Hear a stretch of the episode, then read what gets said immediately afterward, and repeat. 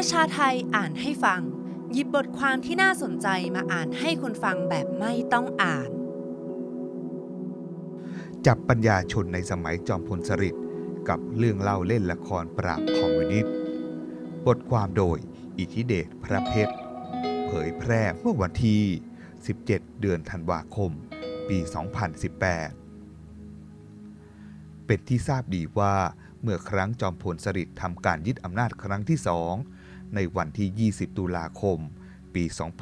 2501 วงเล็บตามคำอธิบายของจอมพลสฤษดิ์เรียกเหตุการณ์นี้ว่าการปฏิวัติ ได้มีการจับกลุ่มนักการเมือง นักเขียน นักหนังสือพิมพ์ พ่อค้า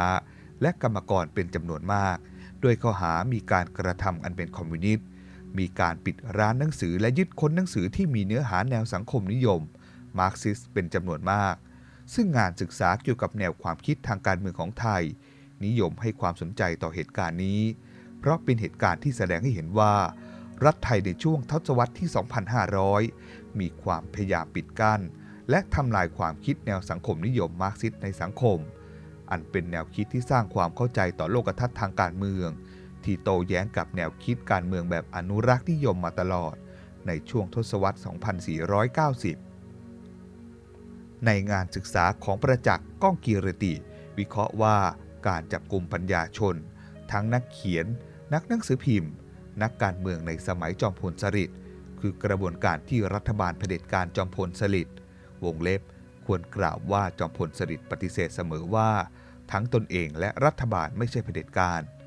พยายามทำลายความทรงจำและแนวคิดสังคมนิยมมาร์กซิส ให้ออกไปจากพื้นที่สาธารณะ ซึ่งในแง่หนึ่งก็จะส่งผลให้ยุคสมัยจอมพลสฤษดิ์ สามารถผูกขาดและผลิตความคิดแบบพ่อปกครองลูกได้อย่างมีประสิทธิภาพ อย่างไรก็ตาม ข้อคิดข้างต้นนี้เป็นการวิเคราะห์ทางวิชาการอย่างเป็นสำคัญ สิ่งที่ผู้เขียนจะนำมาเล่าในบทความนี้ก็คือสำหรับความคิดเห็นของนักหนังสือพิมพ์บางคนในสมัยนั้น ที่ถูกจับกลุ่มหรือมีส่วนเกี่ยวข้อง จากความทรงจำของพวกเขาที่นำมาบันทึกเล่าในภายหลัง มักกล่าวอ้างอิทธิพลทางการเมืองของสหรัฐอเมริกาในตอนนั้น ที่มีนโยบายสกัดกั้นอิทธิพลของคอมมิวนิสต์ ทางนี้ควรกล่าวว่าข้อหาในการจับกลุ่มผู้มีการกระทำอันเป็นคอมมิวนิสต์ในสมัยนั้น ถูกตีความกว้างมาก กล่าวคือมิใช่เป็นเพียงเรื่องอุดมการณ์หรือองค์กรสถาบัน แต่รวมถึงการล้มล้างระบอบประชาธิปไตย อันมีพระมหากษัตริย์ทรงเป็นประมุข การดูหมิ่นสถาบันพระมหากษัตริย์ การกล่าวร้ายป้ายสีประเทศชาติ การกล่าวร้ายหรือเหยียดหยามรัฐบาล การว่ากล่าวถึงความเสื่อมโทรมในรัฐบาล การสร้างความตกใจหรือวิตกกังวลต่อความสงบเรียบร้อย แม้กระทั่งการทำนายโชคชะตาบ้านเมืองไปในทางที่ไม่ดี ก็ล้วนถูกจับในข้อหาการกระทำอันเป็นคอมมิวนิสต์ทั้งสิ้น เมื่อดูรายชื่อปัญญาชนที่ถูกจับส่วนใหญ่ จะสังเกตเห็นได้ว่า ส่วนใหญ่เป็นปัญญาชนที่แสดงบทบาท และแสดงความคิดในเชิงการต่อต้านนโยบายต่างประเทศของรัฐบาล และต่อต้านสหรัฐอเมริกา แม้ว่าในตอนนั้นจะมีการจับกลุ่มปัญญาชนบางคน ที่เป็นสมาชิกพรรคคอมมิวนิสต์แห่งประเทศไทย ถูกตัวจริง แต่ก็มีอีกหลายคนที่ไม่มีส่วนเกี่ยวข้อง หากแต่แสดงบทบาทและความคิดเห็นที่เป็นปรปักษ์กับรัฐบาล โดยเฉพาะวิพากษ์วิจารณ์นโยบายต่างประเทศ ด้วยเหตุนี้สำหรับความรู้สึกนึกคิด หรือความเข้าใจทางการเมืองสำหรับนักหนังสือพิมพ์จำนวนหนึ่งแล้ว พวกเขาเห็นว่า การจับกลุ่มปัญญาชนของจอมพลสฤษดิ์ธนรัตน์โดยแท้จริงแล้ว เป็นการเล่นละครปราบคอมมิวนิสต์เพื่อเรียกร้องความช่วยเหลือจากสหรัฐอเมริกาของจอมพลสฤษดิ์ในงานของถาวรสุวรรณซึ่งเป็นอดีตนักหนังสือพิมพ์ของเดลิเมลและเป็นนักข่าวที่ไม่ถูกจับในวันปฏิวัติ เล่าย้อนความหลังว่า การจับกลุ่มนักหนังสือพิมพ์ของคณะปฏิวัติ ไม่ใช่วิธีการเวียงแห แต่เพราะตำรวจสันติบาลมีรายชื่อนักหนังสือพิมพ์ หรือที่เรียกว่าบัญชีดำอยู่ก่อนหน้านี้ ด้วยเหตุนี้การนำเสนอบทความก็ดี ขอลัมก็ดี หรือนักข่าวสายการเมือง ที่ถือสำคัญว่าคือบรรณาธิการ หัวหน้ากองบรรณาธิการ ในลักษณะที่ต่อต้านนโยบายของรัฐบาล โดยเฉพาะอย่างยิ่งนโยบายต่างประเทศที่ผูกพันกับสหรัฐอเมริกาอย่างแน่นเหนียวด้วย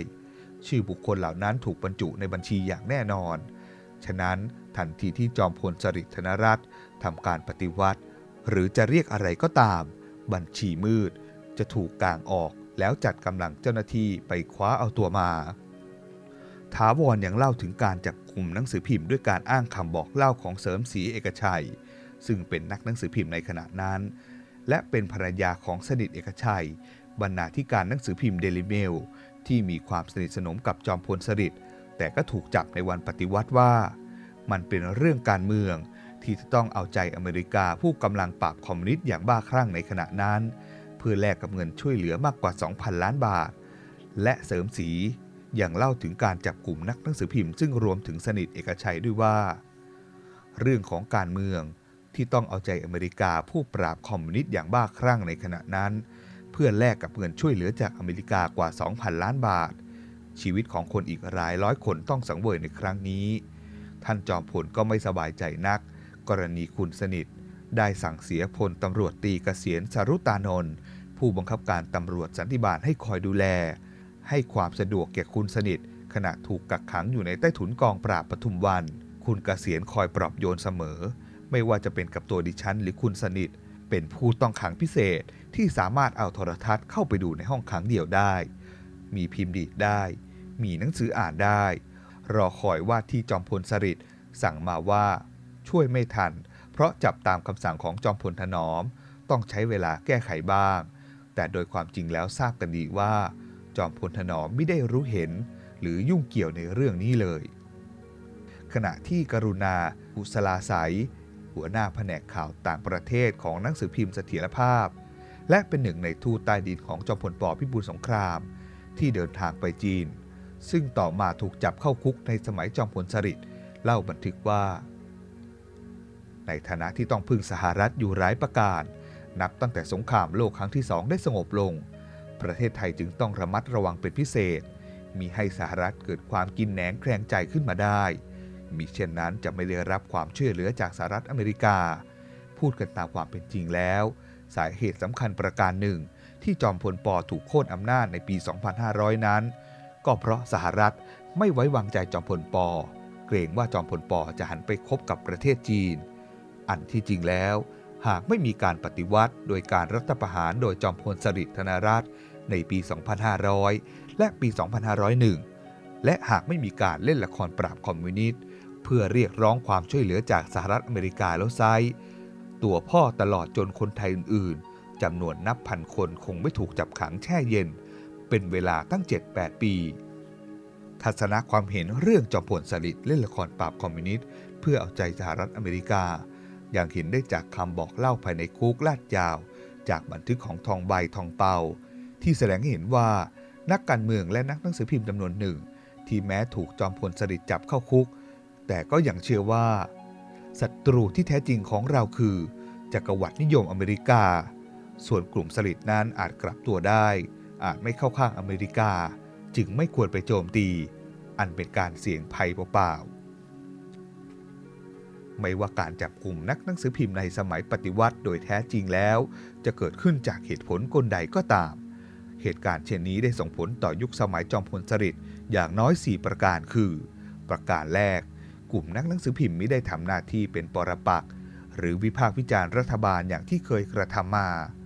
ประการที่ 2 นักเขียนนักหนังสือพิมพ์ ไม่สามารถแสดงความเห็นความคิดภายใต้กรอบแนวคิดนิยมรักซิสประการที่ 2 นักเขียนนักหนังสือพิมพ์ ไม่สามารถแสดงความคิดเห็นภายใต้กรอบแนวคิดแบบสังคมนิยมมาร์กซิสหรือแม้กระทั่งเสรีนิยมประชาธิปไตย ก็มิอาจทำได้ เพราะสามารถถูกตีความได้ว่า อาจเป็นพวกเอียงซ้าย หรือการกระทำอันเป็นคอมมิวนิสต์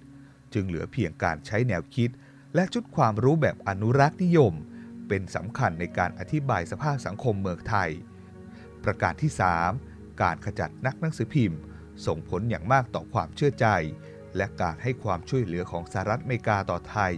และเป็นการสลายพลังต่อต้านภายในประเทศไทยทำให้สหรัฐอเมริกา สามารถขยายตลาดการลงทุนและระบายสินค้าได้เป็นจำนวนมาก ผ่านการใช้กลวิธีเรื่องการช่วยเหลือการปราบปรามคอมมิวนิสต์และประการสุดท้าย การจับกลุ่มปัญญาชนของคณะปฏิวัติ ส่งผลให้ต่อมาในภายหลัง ปัญญาชนจำนวนหนึ่งวงเล็บ ทั้งที่ถูกจับกลุ่มและไม่ถูกจับกลุ่ม ตัดสินใจเข้าร่วมพรรคคอมมิวนิสต์แห่งประเทศไทย เพื่อต่อสู้กับรัฐไทยอย่างจริงจังดังได้เห็นจากกรณีของนายผี อัศนีพลจันทร์ และจิตภูมิศักดิ์เป็นต้น